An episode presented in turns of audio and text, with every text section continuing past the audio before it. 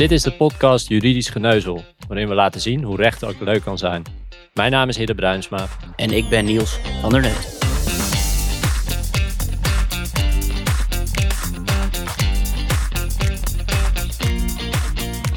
Welkom bij de 18e aflevering van Juridisch Geneuzel. Een speciale aflevering deze keer, want we nemen de aflevering op vanuit Leiden op het congres van Sine Labore Nihil. Oftewel de Leidse Studievereniging voor Arbeidsrecht. We gaan het vandaag hebben over rechtspraak vanuit het arbeidsrecht bezien. En we zullen in ieder geval de volgende thema's behandelen. Hoe komen raadsheren in hoger beroep tot een gezamenlijke beslissing? Moet er een specialist arbeidsrecht in de Hoge Raad komen? En zit de Hoge Raad soms op de stoel van de wetgever? Maar dat doen we niet alleen, want bij ons is Ruben Houweling. En Ruben uh, is hoogleraar arbeidsrecht aan de Erasmus Universiteit Rotterdam. Hij is raadsheer plaatsvervanger in het gerechtshof Den Haag en verbonden aan een advocatenkantoor als legal counsel. En we hebben ook nog wat feitjes over jou gevonden die iets minder bekend zijn. Um, als Ruben het voor het zeggen zou hebben, dan zou minister van Gennep het wetboek van werk invoeren. Hij speelde ooit in een bandje in het Goffertpark in Nijmegen en deelde daar het podium eh, met Metallica. En hij zou wel in quarantaine willen met Billy Corgan. En dan samen een jaar lang elke dag gitaar spelen en muziek maken. En hij vertrouwde me net nog toe dat hij het liefst een mojo zou overnemen om de evenementenindustrie in te gaan. Ruben, welkom. Dankjewel, dankjewel Hidde. En ik heb Niels wel eens uh, horen praten over het uh, wetboek van werk. Maar zou je kunnen uitleggen wat dat precies is? Ja, het wetboek van werk is een, uh, is een projectgroep geweest van uh, VAAN en VVA. Uh, VAAN is de advocatenvereniging, VVA dat is eigenlijk de vereniging op het terrein van het arbeidsrecht in Nederland. Er zijn alle bloedgroepen in vertegenwoordigd. En wij, wij, wij, wij, hadden gezamenlijk al een aantal keer naar, naar de minister toe en naar de politiek toe geuit van wordt het niet eens tijd voor een grondige herdenking van het, uh, van het arbeidsrechtelijke stelsel. In staat steeds wel weer een pleister te plakken op, uh, op een probleem. Moet je niet eens opnieuw gaan nadenken over het, het recht. Um, en toen dachten we, ja, je kan wel steeds roepen dat iets niet deugt, maar dan moet je ook met de oplossing komen.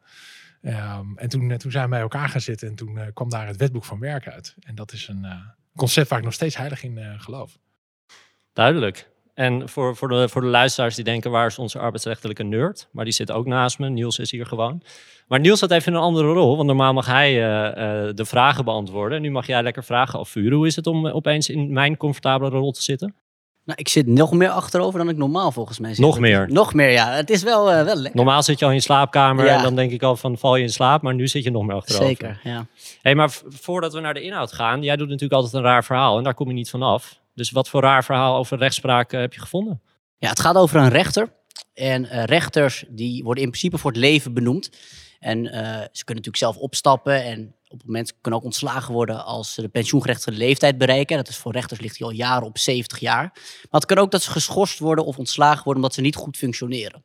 Nou, die bevoegdheid ligt bij de Hoge Raad, zodat rechters gewoon onafhankelijk hun werk kunnen uitvoeren zonder dat de politiek daarop eigenlijk invloed gaat uitoefenen. En nu gaat het zo, deze rechter die functioneert al jaren niet zo. Dat zie je ook terug in de functioneringsgesprekken. En ik lees even voor wat zoal in die functioneringsgesprekken staat. Een beperkte inhoudelijke inbreng in de raadkamer. Onvoldoende contact met collega's. Het laat en soms zelfs te laat afwerken van vonnissen. Onzekerheid tijdens zittingen. Gebrek aan besluitvaardigheid. Griffiers moesten soms de beslissing formuleren. Zittingen worden slecht voorbereid en de behandeling wordt vaak geschorst. Nou, in 2005 kreeg deze rechter een laatste waarschuwing en in 2006 gebeurt er wat. In haar woning komt de politie en vinden ze haar compleet laafloos op de grond liggen. Ze was dronken, het was een troep in huis en er was zelfs brandgevaar. Nou, met ruzie wordt ze met dwang, onder dwang meegenomen naar het bureau. En uiteindelijk blijkt ze gewoon ziek te zijn. Ze heeft een alcoholverslaving en nou, eenmaal weer hersteld krijgt ze een nieuwe kans. Maar ook die nieuwe kans gaat niet allemaal even goed. En uh, uiteindelijk wordt ze ontslagen. En uh, ja, dat is toch wel een mix van eigenlijk de verschillende factoren. En nu wil ik meteen voordat mensen denken dat alle rechters meteen naar de fles grijpen als er iets niet goed gaat. Ik moest goed zoeken voor een zaak. Deze zaak komt uit 2009, dus dit is eerder de uitzondering dan de regel. Nou, gelukkig maar, want het klinkt, klinkt niet best uh, als je zo'n zo'n rechter voor je hebt. En voordat we gaan inzoomen op de thema's die ik net noemde in de inleiding, wil ik toch even een vraag stellen waardoor de luisteraar jou nog iets beter leert kennen. Want je bent gepromoveerd in het strafrecht. Klopt. Je bent uiteindelijk in het arbeidsrecht gaan werken. Hoe, hoe is dat zo gekomen? Ja, hoe, hoe, hoe komt dat zo? En wat hebben die twee eigenlijk met elkaar uh, gemeen? En ik, uh, nou, zeker als je op een uh, arbeidsrechtelijk congres zit met allemaal aanstormende arbeidsrechtsspecialisten hier in de zaal. ja, hoe, hoe begin je dan in het strafrecht? Nou, de eerlijkheid gebied te zeggen, voor mij was strafrecht een hele logische keuze. Want ik, ik, ik, studeerde recht en ik vond alles met, met, met, met fundamentele rechten. En vooral eigenlijk, het werd net al eventjes gezegd, het concept van vrijheidsbeneming. Ik weet niet wie van jullie hier wel eens van zijn vrijheid is beroofd. Het is mij ooit één dag overkomen dat ik ergens tegen mijn wil werd opgehouden. Had ik misschien daarvoor iets anders moeten doen dan wat ik deed. Maar dat vond ik natuurlijk toen heel anders. Maar het, het feit dat je nog niet bent veroordeeld en je wel kan worden vastgezet, dat, dat, dat, dat, dat vind ik heel fascinerend. Um, en ik, eh, ik, deed daar onderzoek naar als student. Ik, eh, ik schreef een scriptie en tegelijkertijd uh, kwam toen de hoogleraar, toenmalige hoogleraar arbeidsrecht voorbij. En die zei van, zou je niet aan de universiteit willen blijven en promoveren? Maar ik had, ik weet niet of dat jullie daar een heel goed beeld bij hebben, wat dat precies inhoudt. Maar ik had eerlijk gezegd helemaal geen idee wat promoveren inhield. Toen zei nou, het is ongeveer je scriptie, maar dan iets uitgebreid. Nou, dat schikt. Ik heb mijn scriptie bijna af. En als ik dat met een kafje eromheen nog een keer gaan inleveren. Zo uh, Rotterdams efficiënt ben ik dan wel. Uh, dus zo begonnen en, en, en toen kwam ik in het, eh, in het de deal was wel dat ik in het strafrecht dan ook moest, moest starten als, als, als medewerker. en zo heb ik dus een, een, eerste periode strafrecht en dan zat ik het 1,5 jaar op strafrecht, anderhalf jaar op, op arbeidsrecht. En nu zou je misschien zeggen, dat is opportunisme geweest. Dat was ook deels zo, dames en heren. Uh, maar wat hebben die twee nou met elkaar uh, gemeen? En, en, stiekem veel meer als, als dat je misschien denkt. Uh, want eigenlijk, zowel het arbeidsrecht als het strafrecht, maar misschien ook het huurrecht, doen in deze hetzelfde. Want als ik naar jou kijk, Niels, waarvoor hebben we nou in vredesnaam strafrecht? En vooral strafvordering. Misschien is dat wel het beste voorbeeld. Waarom hebben we dat eigenlijk? Ik kijk even naar de zaal hier. Een paar mensen kijken van geen flauw idee. ja, maar, maar wat, wat nou in de kern, waarom hebben we nou strafrecht? om te straffen. Nee. Om boeven te pakken. Nee, ook niet. Waarvoor hebben we strafrecht? Je denkt, ik begin meteen met vragen op ons af te vuren. Ja, je denkt, ik neem maar de rollen niet omdraaien, hè? want dan wordt het een hele lange podcast. Ja. Voor, uh, Dit moet er allemaal uit. Ja, ik begrijp een, recht, wil graag praten. Dus en ja. een, rechtvaardige samenleving waarin iedereen zich eh, vrij kan bewegen. En dat werkt twee kanten op. Ja, dat werkt twee kanten op. En vooral hebben we natuurlijk strafrecht uh, om het machtsmonopolie wat wij bij de overheid hebben belegd, om de verdachte daartegen te beschermen. Dat is in de, in, in de kern waarvoor we strafrecht hebben, voor een belangrijk deel. Het beschermen van de verdachte tegen ongelimiteerde machtsuitoefening. Nou, en daar zie je natuurlijk opeens het concept met de werknemer en de werkgever. Want dan zeggen we, we hebben een werkgever, die is machtiger doorgaans, heeft meer informatie, meer middelen, meer mogelijkheden. En de werknemer, die we daar eigenlijk met het recht, boek 7, titel 10, tegen proberen te wapenen. En tegelijkertijd zie je zowel in het strafrecht als in het arbeidsrecht een discussie. Waarin we zeggen, ja, maar als we dat strafrecht te goed uitrusten voor een verdachte, dan gaan die boefjes, die gaan met dat recht aan de haal en dan kunnen we ze nooit meer pakken. En gaan we dus iets aan het recht doen. En dat, diezelfde discussie zie je in het arbeidsrecht ook. Dan zeg je, ja, maar als je het arbeidsrecht te beschermend inricht, dan gaan ondernemers zeggen, dit werkt niet meer. En dan ga ik werken met niet-werknemers. Want als ze geen verdachten zijn, dan mogen we dingen toepassen die we anders niet mogen. Dus als het geen werknemers zijn, dan gelden er andere spelregels. En dat spel, dat vind ik buitengewoon fascinerend. En dat kan zomaar zijn dat ik over twee jaar zeg, de huurrechten zou het ongetwijfeld ook ongeveer zo gaan. Je zou het bijna niet geloven, maar ik heb naast arbeidsrecht me gespecialiseerd in een paar vakken strafrecht. Kijk. En in mijn proefschrift betrek ik onder andere het huurrecht. Het is bijna is dit een 1-2'tje. Maar, maar Niels, zie jij ook je, je proefschrift als een uh, grote scriptie? Ik weet nog steeds niet wat ik doe, daar ben ik het ah. over eens. Maar dat, uh, het, het, misschien is het meer dat je acht scripties schrijft, ben ik inmiddels. Dat idee heb ik bij jou wel, ja. Ja, dat is... Uh, hey, ik wil het inhoudelijk willen het hebben ook onder andere over uh, hoger beroep. Uh, ja? Raadsheer plaatsvervanger.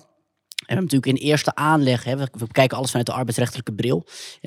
eerste aanleg zit er in principe één rechter. Dat kunnen er meerdere zijn. Mm Uberzaak is bijvoorbeeld gebeurd op verzoek van, uh, van Uber. Maar in principe zit er één en in hoger beroep hebben we drie raadsheren. Die moeten met elkaar het eens worden. Hoe, hoe vindt zo'n overleg plaats? Ja, dat is het uh, geheim van de raadkamer, uh, Niels. Dat kan ik je niet verklappen. Maar uh, kan je wel iets over het proces nou, vertellen? Zonder, in het algemeen, zonder uit de raadkamer te klappen. Dan, Ja, nou allereerst is het misschien goed om te melden. Ik heb een hele mooie positie. En volgens mij uh, zit de, de Leidse hoogleraar uh, Barend Barendse ook in zo'n positie. Wij zijn raadsheer plaatsvervangers. En dat, dat is eigenlijk een hele ja, leuke positie. Ik zeg ik ben eigenlijk gewoon een ordinaire oproepkracht. want ik krijg één keer in de zoveel tijd krijg ik een, een uitnodiging om een zitting te doen.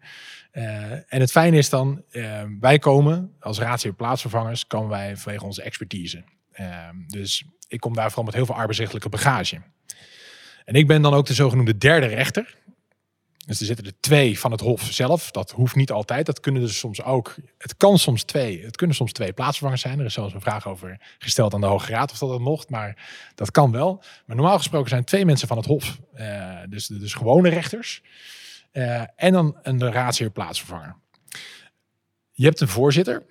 Uh, die neemt de rol van voorzitter. Dus die is de grote taakverdeler en ook uh, uh, die bepaalt hoe het, uh, hoe, het, hoe het allemaal ter gaat. Maar je hebt die twee raadsheren en die zijn voor mij heel belangrijk, want die bewaken een aantal zaken. Namelijk zijn alle grieven, hebben we die nu behandeld? is het proces rechtelijk allemaal in orde? Daar weet ik iets van, maar zij weten er echt alles van. Vervolgens gaan we met elkaar in gesprek. En het aardige is eigenlijk, en daar ben ik wel ja, toch wel heilig van overtuigd dat drie rechters uh, uiteindelijk een zaak tot een hoger niveau brengen. Uh, uh, en daarmee wil ik niks denigerend zeggen over de kantonrechter. Want de kantonrechter heeft een hele belangrijke functie. En die rechtspraak, we kunnen zeker niet zeggen dat het slecht is. Integendeel. Maar als je met z'n drieën zit, um, ga je elkaar toch kritische bevragen. En uiteindelijk, wat er gebeurt in de raadkamer, is dat je elkaar probeer te overtuigen. Van waarom vind, waarom vind ik linksaf en jij rechtsaf? Je, hebt, maar je hebt natuurlijk wel een hele duidelijke visie op het arbeidsrecht. Um, dus ik kan me voorstellen dat het wel frustrerend kan zijn als iemand daar toch niet in meegaat. Ja, eh, ik snap, ik snap wat, je, wat je zegt. Tegelijkertijd, um, uh, onze visie op het, op het arbeidsrecht, dat ziet op instituties, op structuren, op stelsels. Maar de zaken waar je over beslist, die gaan gewoon over ja, hoe gaan we om met een, met, een werknemer uh, uh, die, uh, die voor de derde keer in de week iets, iets stouts heeft gedaan en, en, en eruit moet. Dan, dat is toch wel weer heel micro. en dan ga je leerstukken toepassen. Dus dat, dat, dat wringt dat? Nee. en sterker nog, het kan een keer voorkomen dat, je, dat de raadsheer zegt van nou, ik denk linksaf, want dat jij dan opmerkt, of dat ik dan opmerk, van, dat, dat zeggen we wel, maar heeft de Hoge Raad niet een tijdje geleden of heeft die rechter niet een tijdje geleden zoiets geoordeeld en lijkt dat toch niet op onze situatie? Nou, dan kan dat zijn dat je, oh, goh, uh, nou, dat was me even ontgaan. Want kan ook zeggen van ja, dat heb ik wel gezien, maar ik vind het toch anders. Dus nee, ik, ik moet zeggen, dat, dat botst eigenlijk vrij zelden met. Uh, dus eigenlijk nog, nog nooit uit uh, gefrustreerde raadkamer gestapt? Nee, nee, in, in, in, in tegendeel. Uh, ik heb eigenlijk vaker het gevoel dat, dat, dat misschien de raadsheren uh, uh, er bijna strenger het, het arbeidsrecht bewaken dan, dan, dan, dan wij als buitenvliegers. Ik wil het nog graag even overpakken en het hebben over verschillende uitspraken door rechters over hetzelfde onderwerp. Kijk. En een voorbeeld is de zaak Deliveroo. Halverwege hm. 2018 besliste de rechter in Amsterdam namelijk dat geen sprake was van een arbeidsovereenkomst en net een half jaar later, begin 2019, kwam een andere rechter bij dezelfde rechtbank tot de uitkomst dat er wel sprake was van een arbeidsovereenkomst. Amsterdam. Ja. en is de vraag, hoe, hoe kan het toch zijn dat rechters soms zulke verschillende uitspraken doen over hetzelfde onderwerp? Ja, nee, dat is uh, uh, en uh, vrij recent ook in Den Haag hoor, waarin een rechter binnen een half jaar de ene keer zegt linksaf en de andere keer rechtsaf. hoe komt dat nou? Je, je, zou kunnen zeggen dat kan a voortschrijdend inzicht zijn.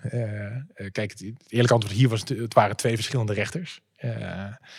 en het mooie vind ik ook wel aan rechters, die, die, die, die voelen zich niet, en nou, Niels zei het net heel mooi in de, in de inleiding ja, die, die voelen zich niet gebonden aan een een of andere corporate uh, code van uh, als wij één keer linksaf hebben gezegd, dan kunnen we ook alleen nog maar linksaf zeggen. Nee, we zijn kritische beslissers en we denken zelf en we hebben argumenten.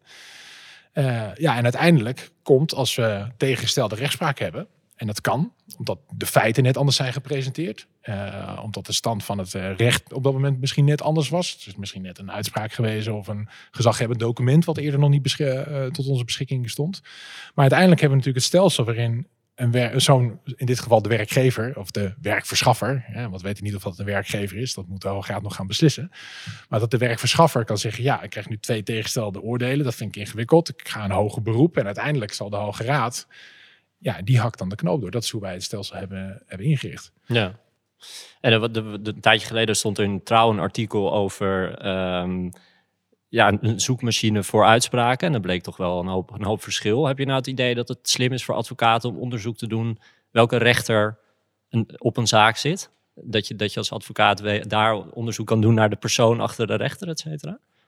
Ja, dat is een hele, een hele, hele interessante. Hè? Van, uh, er, zijn wel, er zijn wel eens geluiden dat men zegt van als je die rechter hebt, nou, die is toch wel vooral werknemersvriendelijk. Of die rechter, nou, dan moet je, moet je wel van goede huizen komen, wil je hem kunnen overtuigen. ja, dat, dat, ik denk dat dat wel zo is. Ik denk dat, dat, dat, dat, dat iedereen, en dat, dat, dat zou ook zien bij bepaalde hoogleraren, die, zegt, die schrijft toch altijd vanuit een bepaald perspectief. Hè? Die is misschien wat meer werknemersbeschermend. En de ander is wat meer uh, arbeidsmarkt georiënteerd. En de ander is wat meer uh, ordeningsprincipe van het arbeidsrecht georiënteerd. Dus die, zodra je dat weet en je leest de stukken, zeg ik, ik snap waarom je deze opmerking zo schrijft of waarom je bepaalde afwegingen maakt. Kijk, uiteindelijk hoop je natuurlijk dat een rechter wikt en weegt en uiteindelijk tot een gewogen juridisch oordeel komt op basis van het recht. Maar dat daar ook een zekere persoon achter schuil gaat die die niet helemaal uit kan zetten, dat is zo. Um, de, de, de, interessante vraag is natuurlijk van oké, en wat als je het omdraait? Uh, betekent dat dan, uh, als we er een robot van maken, dat dan alles beter gaat? Ja, ik weet dat bepaalde mensen in Amsterdam uh, die hier stellige overtuiging zijn toegedaan. nou, twijfelt eraan. Nou ja, volgens mij is voor een belangrijk deel de toeslagaffaire gegrondvest op een algoritme waarvan we achteraf zeggen, nou, daar hadden we misschien toch met elkaar beter over moeten nadenken. Uh, dus, dus ik ben daar voorzichtig in. Uh, uh, maar net als dat we zeggen, de, de uitzondering bevestigt de regel. Kijk, rechters zijn over het algemeen en ook, ook een kantonrechter, die loopt uiteindelijk na zo'n zaak.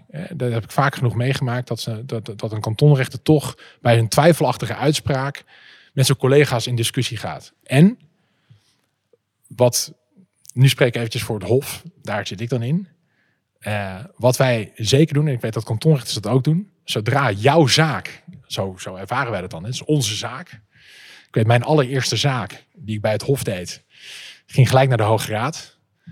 Uh, en uiteindelijk uh, besliste gelukkig de Hoge Raad in, uh, in gelijke zin als, als wij hadden geoordeeld. Maar als je het goed, als ik de uitspraak goed lees, dan zeggen ze eigenlijk, toch heb je het fout gedaan, Houweling. Maar maar dat, dat nemen we heel serieus. Als zo'n zaak van cassatie terugkomt, dat wordt besproken. En dan zeggen we, hoe kan dit? Hoe, hebben we het dan echt verkeerd gezien? En dan gaan we heel nauwkeurig lezen, wat is er precies gebeurd? Is toch op een ander onderdeel? En daar leren we van. Dus ja, dat die, dat die accentverschillen er zullen zijn, prima. Maar uiteindelijk, en daarom opnieuw, bij, bij zo'n hof, als er drie man zitten, of drie raadsheren, doorgaans overigens dames... Ehm, ja, dan, dan, dan kan die ene persoon wel een stempel uh, willen drukken. Maar er zijn er twee uh, hele sterke tegenkrachten, zullen zeggen. En toch doen we het anders. Eh, is dat denk je ook de manier hoe, het, hoe, het, hoe rechters ervoor zorgen dat ze hun politieke voorkeuren niet laten meewegen? Door, door ook die controle van de andere rechters? Ja, overigens uh, is, mijn, is mijn indruk. Maar ik kijk hier ook uh, een beetje zo rond naar een aantal mensen waarvan ik weet dat ze regelmatig bij, de, bij, bij de rechter staan. Of zelf aan de andere kant van die bank zitten. Ehm, mijn indruk is wel van de gemiddelde rechter, is dat die heel goed, zodra die toga aangaat, en dat is ook een belangrijk onderdeel waarom je die toga aantrekken, zodra die toga aangaat, dan ben ik rechter. En dan, ik zei net wel natuurlijk, ik kan mezelf niet helemaal uitschakelen, dus ik heb een bepaald ja, redeneerkader in mijn hoofd zitten. dat is wel zo. Maar ik ken genoeg uh, voorbeelden waarin een rechter, zodra hij de toga aan heeft, echt met zijn juridische vak bezig is als professional. Terwijl als hij hem uit zou doen, dat hij dan zegt, nou ja, maar deze zaak zou toch echt als, als werkgever snap ik het wel. Maar ik heb juist wel precies tegenovergestelde geoordeeld. Nu snap ik ook eindelijk het nut van die toga. Want dat heb ik ook nooit begrepen waarom ze er zo bij lopen. Maar dat is, nu snap ik hem. En daarvoor heb je deze podcast nodig. Ja, precies. Dat je zulke dingen snapt. Hey, en we, gaan, we gaan even naar een bonusronde. En dat is de, de ronde eens oneens. Uh, je krijgt zo meteen een paar stellingen en dan, je mag antwoorden met eens, oneens. En je hebt 20 seconden de tijd om je antwoord toe te lichten. En dit vraag je aan een jurist die alleen maar ja, omstandigheden het van het Het is een uitdaging. Oké. Ik mag één keer die joker inzetten. Nee. Ja, jammer. Ik begin. Oei. De keuze om een rechterlijke uitspraak openbaar te publiceren moet niet op het bordje van de rechter zelf liggen. Eens. Je mag 20 seconden toelichten, maar misschien niet eens, niet eens nodig als ik het zo bekijk. Nee, ik ben heel erg voor, eh, eh, voor, voor zoveel mogelijk openbaar maken van, eh, van, van jurisprudentie. Ik zou er wel één maar, of één randvoorwaarde. Openbaar maken betekent ook ordenen. En wat nu dreigt te gebeuren. Eh, vele van jullie als scriptie schrijven rechtspraak.nl, prachtig, heel veel jurisprudentie. Maar als je opzoekt concurrentiebeding of 16 of werknemer, dan krijg je een paar duizend hits, kansloos. Dus als je als overheid zegt we gaan het openbaar maken, zeker gewoon alles openbaar, maar ook een uitstekende zoekmachine filter erop zetten. Uh, want anders dan uh, uh, iets over bomen en bos. Nou, precies binnen de tijd. Volgende stelling. Het is vreemd dat in de Hoge Raad geen arbeidsrechtjurist zit. Ja, vind ik in, in, eens. Eens. Hoge Raad. Ik weet dat een heel geschikt persoon. Uh, hij, zit, hij, zit, hij zit daar uh, in de zaal. Want zit hij daar, uh, is een heel goed advocaat, cassatie specialist. maar eens. Um, Geen toelichting nodig? Het moet, het ja, moet gewoon komen. Ik ben het mee eens. Dan krijg je de, soms hoef je dingen niet toe te lichten. Nee, het is gewoon duidelijk. Krijg je, krijg je bij de volgende 10 seconden erbij. Zo, zo werkt het ook wel weer. Het is vreemd dat in aan, eerste aanleg in beginsel geen advocaat is vereist, maar in hoger beroep wel. Oneens. En waarom? Ik ben wel de mening toegedaan dat de eerste aanlegrechter, en zeker de kantonrechter, een andersoortige functie heeft dan de appelrechter. En de appelrechter, daar gaan we, daar gaan we heel juridisch worden. Daar gaan we uh, ons voorbereiden op uh, eventueel een gang naar de Hoge Raad. Terwijl de eerste aanlegrechter, zeker de kantonrechter, heeft toch eigenlijk de, de ouderwetse jus de pas, de, de, de, de, de, de vredesrechter. Die is daar om een probleem op te lossen. Uh, en mijn indruk is vooral ook, en dat moeten sommige mensen in de zaal hun oren maar even dicht houden, dat advocaten eerder probleem creëren dan, dan, dan een oplossing. Uh. Of in stand houden. Ja, of in stand houden. Dat is, dankjewel Niels. Dat is, dit is, uh, ja, dat is, uh, Goed is hij, die Niels. Althans.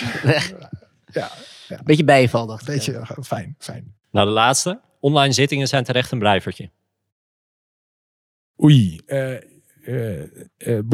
hier ben ik het mee oneens, denk ik. Ja. En? Waarom? Um, het is laat ik het zo zeggen, de, de, de, één, ik heb geen online zittingen meegemaakt. Dus dat is eventjes, uh, de, de, dus misschien, de, ik heb daar geen ervaring mee. Maar uh, ik heb wel ervaring met fysieke zittingen. En de dynamiek, het kunnen zien, de knipoogjes, de, de, de, de spanning in de zaal, de emotie die daar aanwezig is is toch wel belangrijk voor uiteindelijk een goed gedragen beslissing. Uh, al is het alleen maar vanuit procedurele rechtvaardigheid dat die persoon die daar uiteindelijk ongelijk krijgt, wel het gevoel heeft van ik, ben hier, ik heb hier echt alles uh, kunnen doen en ik ben hier uh, goed gehoord. Of dat dat via een Zoom, Team, WebEx, weet ik wat voor platform, schermpje het best tot recht komt, daar twijfel ik aan. En dat was de eerste bonusronde alweer. Ik wil nog even hebben over uh, twee zaken eigenlijk specifiek. Uh, de scheiding der machten en de open normen.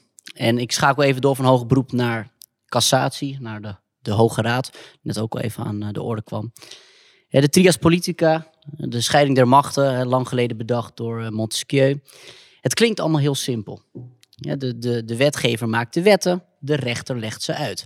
toch is er best wel veel discussie over. Hè. Buiten het arbeidsrecht hebben we het gezien met Urgenda. Het ging eigenlijk over een beleidsterrein. Maar ook als je kijkt naar binnen het arbeidsrecht, kun je je afvragen, zeker met de wetwerk en zekerheid, dat de Hoge Raad daar toch wel heel veel ja, in, in, in zegt. En de ene keer lees je, hier gaan wij niet over, dit is echt aan de wetgever. En de andere keer vullen ze iets in waarvan je je misschien zou kunnen afvragen of ze dat wel in kunnen vullen. zit de Hoge Raad soms te veel of in de buurt van de stoel van de wetgever? Uh, ja, uh, simpel antwoord, ja. Uh, de, de, de, echte vraag is dan natuurlijk van, en is dat problematisch? Ehm, want dat hij doet, dat is evident. Dat is al een aantal keer uh, voorgekomen. Ik denk dat uh, velen van jullie ook in de zaal, als je kijkt naar werkgeversaansprakelijkheid, hè, hoe de Hoge Raad eigenlijk zelf een, een, verzekeringsplicht heeft geïntroduceerd, een heel stelsel heeft ontwikkeld en uiteindelijk ook zichzelf eigenlijk uh, tot een halt heeft moeten roepen. Dus dat typisch zo'n voorbeeld waarin je ziet van ja, dat, dat, dat eigenlijk kan dat niet, maar u doet het wel. En zo zijn er nog wel wat voorbeelden te noemen. tegelijkertijd kun je afvragen, en is dat, is dat problematisch? ja, vanuit de trias-gedachte wel. Uh, vanuit meer uh, staatsrechtelijk perspectief. Maar even qua arbeidsmarkt en qua arbeidsorganisatie waren we misschien wel heel erg mee geholpen. Ehm, ehm, wat, wat wel het nadeel is en kan zijn, en dat zie je in het arbeidsrecht wel veel gebeuren, is dat we heel veel overlaten aan die Hoge Raad om op te lossen. en dat maakt omgekeerd natuurlijk ook wel dat de wetgever een beetje lui wordt. En hoe actiever de Hoge Raad. En daar zit natuurlijk een wisselwerking in. Dat is eigenlijk het bekend gegeven. Hè? Als, uh, uh, als ik heel, heel veel ga vertellen, wat ik nu dus aan het doen ben, uh, dan gaan doorgaans de studenten een beetje achteroverleunen en denken, nou, hij vertelt het wel. Als ik een vraag stel, ik ga gelijk het antwoord vertellen. Ja, waarom zou je dan de vredesnaam de moeite nemen om een, om, om een antwoord te gaan verzinnen? Dus daar zit een wisselwerking in. Dus hoe actiever de Hoge Raad, hoe lakser en luier de wetgever ook wordt. En, en dat is iets, en dat is wel iets wat, wat, wat nee, kausaal verband is, is, te, is te zwaar. Maar je ziet wel dat in toenemende mate wetgeving wat losser, wat slordiger wordt. Vanuit de gedachte van, ah ja, dit is ongeveer de bedoeling en jullie lossen het wel op. Is er nog wel een lijn te ontdekken wanneer de Hoge Raad het, zegt van, nou, dit is niet aan ons en waar ze wel eigenlijk de ruimte nemen? Of? Nou, ik heb, ik, ik heb me ooit eens door een raadsje van de Hoge Raad laten vertellen. De Hoge Raad uh, gaat niet snel uh, uh, hele hele baanbrekende uitspraken doen. Dat doet de Hoge Raad pas op het moment dat ze het idee hebben dat ze kunnen overzien wat de consequentie is van een uitspraak. En daarom zie je ook heel vaak dat als een Hoge Raad een oordeel wijst, dat hij het helemaal inkleedt in de omstandigheden van dit geval en het helemaal toespitsen op. Want dan kan hij altijd zeggen, ja, maar eh, in, in deze nieuwe zaak had hij een spijkerbroek aan en dat was net toch iets anders dan eh, de vorige zaak. Uh, en nou ja, pas, pas, pas wanneer ze echt idee hebben van dit is heel belangrijk en we, en we overzien het, of we denken het overzien, dan durven we te komen met, een, met, een, met echt zo'n, nou ja, de, de februari-arresten in, uh, bij werkgeversaansprakelijkheid. Dat was echt zo'n college van nu ga ik eens vertellen. Hè. Eigenlijk ben ik al klaar met, met deze zaken, nu ga ik eens vertellen hoe je nou echt eens aan moet kijken tegen onze 6-11 verzekeringsplicht. En dan komt er gewoon twee pagina's lang duiding. Nou, dat, dat, dat zou je niet snel bij de Hoge Raad zien gebeuren.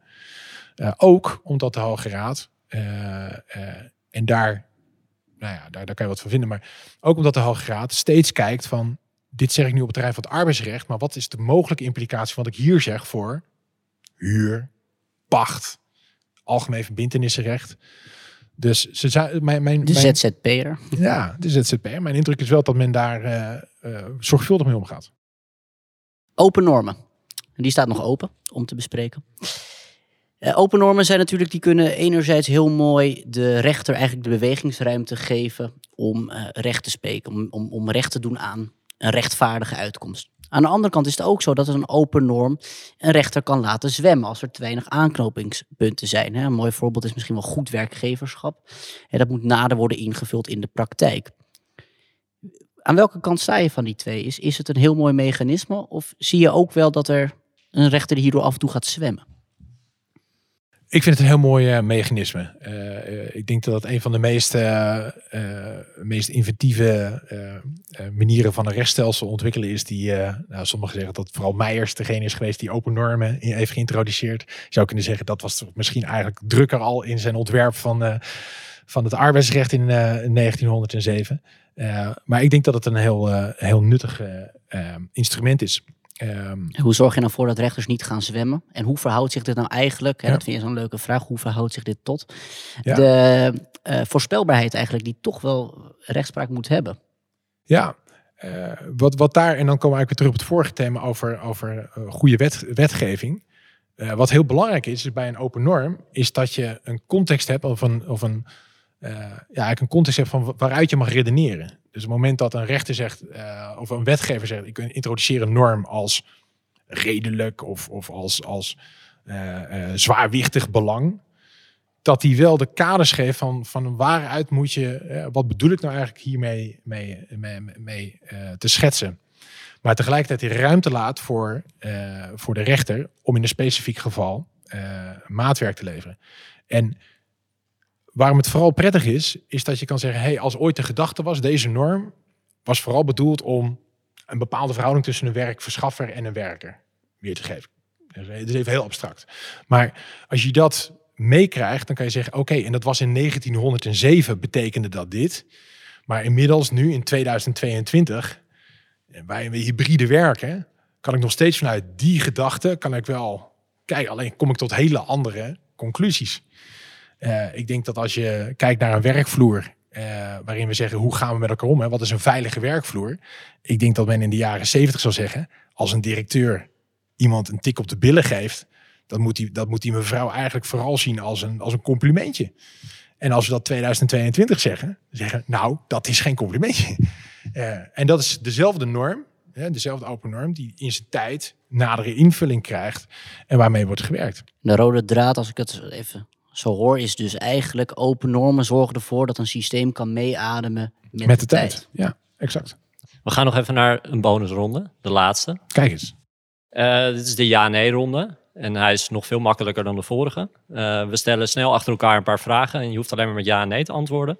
En je mag er aan het einde mag je er een uitkiezen waar je een toelichting op geeft. Duidelijk?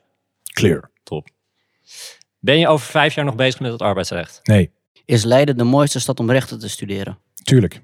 Moet het arbeidsrecht op de schop? Absoluut. Is twee jaar loondoorbetaling bij ziekte te lang?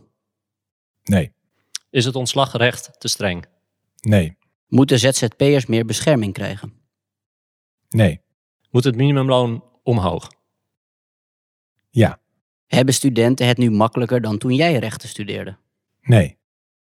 Heb je ooit zelf in de beklaagde bank bij de rechter gezeten? Gewetensvraag. Nee, Als de Hoge Raad je benadert, ga je daar dan serieus over nadenken? altijd. Dat was het alweer. Wel- Welk antwoord wil je nog toelichten? Oeh. oeh. Eh, misschien de ZZP'er. Ik had me voorgenomen geen weerwoord te geven, maar dit wordt lastig nu. Nee, de, de, de, de ZZP'er dat is voor mij, voor mij een no-brainer. Waarom hoeft hij niet meer bescherming te krijgen? Omdat, omdat ik ervan overtuigd ben dat we over vijf jaar wetboek van werk hebben ingevoerd. Eh, en dan zijn eh, alle problemen eh, op dat vlak opgelost. Want en, en, en ik hoop van harte dat Niels in zijn proefschrift dat ook gaat opschrijven. Die zegt, jongens, wat is dit nou voor, voor rare discussie die we aan het voeren zijn? Want ik heb nog steeds eigenlijk nooit begrepen dat, eh, eh, en als ik hier ook de zaal in kijk, dat we kunnen uitleggen van, oh, maar als jij werknemer bent, hè, dan, dan, dan, dan is er een redelijke grond voor ontslag nodig. Maar als je als ZZP'er voor mij werkt, al heel wat jaren, dan zou ik op elke willekeurige contractuele grond, want dat is dan de gedachte, we kunnen gewoon opzeggen. Gewoon waarom? Omdat we dat hebben afgesproken met elkaar. Eh, ik denk dat we allemaal het er ook over eens zijn dat als ik werk voor eh, een, een, een podcast eh, bedrijf ehm, als ZZP'er, dan zeg je, ja maar jij bent, jij bent een kaaskop en, eh, en daarom moeten we jou niet. Dus ik, dat vind ik heel gek, want dan word ik gediscrimineerd. Dat doen we toch niet? Dat maakt er niet uit of ik werknemer of ZZP'er ben. We zeggen, nee, dat maakt niet uit. Nou ja, maar, maar waarom in het, als we zeggen het is een werkende mens die probeert zichzelf te ontwikkelen, zichzelf eten op tafel te krijgen, eh, deel te nemen aan een samenleving. Dat we dan zeggen, ja, maar we gaan eerst een etiket erop plakken wie jij bent. En afhankelijk daarvan heb jij bescherming. Zij dat nu moeten omdraaien, moeten zeggen van, we gaan eigenlijk vanuit dat iedereen die werkt in de samenleving een bepaalde set van, van, van, van rechten heeft. Eh, en dan denk ik, als je op die manier naar het recht gaat kijken, dat je zegt, ja, ZZP, wat is eigenlijk een ZZP? Het is gewoon een werker. Het bestaat niet. Nou, dat is ook wel zo'n eh, zo'n dooddoener. De ZZP'er bestaat niet. Niels, een korte reactie? Eh, ja, misschien wordt het wel een cliffhanger dit, hè? dat kan ook. Ehm, ja, ik denk, ik, zou- ik zou hem misschien zelfs anders insteken. Hij heeft al heel veel bescherming, zonder dat we het weten. Eh, en ik denk dat ik het daar kort, kort bij hou. Dat is wel een cliffhanger, ja. En, en deze cliffhanger lekker de wereld ingooien. En de rest komt in je conclusie van je proefschrift. Exact. Ja, koop het proefschrift van Niels. Dat is een beetje de cliffhanger. En we hebben even ruimte voor wat vragen uit het publiek. Eh, zijn, zijn er vragen voor Ruben? Iedereen overvallen? Het was, eh, Laat me met rust. Dit is precies wat Ruben Ja, zei. precies. Ze zitten al lang te luisteren. Het zijn net studenten, hè? Ik herhaal hem even voor de luisteraar. De vraag gaat over het antwoord van Ruben op de vraag: Ben je over vijf jaar nog actief in het arbeidsrecht? En hij zei daarop nee. Hoe zit dat? Nu komt er weer een verhaal, dan bestaat het Ga je toch bij Mo-. Mojo werken? Of? Eén, laten we afspreken. Deze tape gaat niet naar de decaan. Dat kan ik niet beloven. Ja, oké, oké, oké. Ja, ja. Nee, nee. ehm, eh, eh, eh, kijk, ik denk dat het heel goed is dat je, eh, zeker op de, op de plek waar, waar, waar, waar, waar, waar, waar ik, waar ik mag zitten, dat is ook niet voor niks, hè, hoogleraar, dat is niet een titel, dat is, dat is, eh, dat is een stoel die je mag bekleden. Ehm, ik, ik mag, die, mag die stoel inmiddels nu al ehm, flink wat jaartjes, eh, mag ik daarop zitten. Maar ik denk dat het heel goed is dat je op tijd die stoel vrijmaakt voor nieuwe kritische geesten. En ik ben niet zo'n fan van mensen die 40 jaar lang op een stoel zitten en eh, eigenlijk al eh, eh, 30 jaar lang van die 40 jaar hetzelfde verhaal vertellen. Dus ik, dus ik heb mezelf dat gewoon voorgenomen om te zeggen: het wordt tijd dat je op een gegeven moment zegt: hier, nu moet er een andere kritische geest. En dan ga ik daar van afstand van zeggen: wat een domme dingen zegt die persoon. En ik wist het allemaal zelf veel beter. Eh, nee, sterker nog, ik ga dan waarschijnlijk zeggen: puur hip zegt. Er nooit over nagedacht. Dus dat is, eh, dat is eh, de, de primaire drijfveer.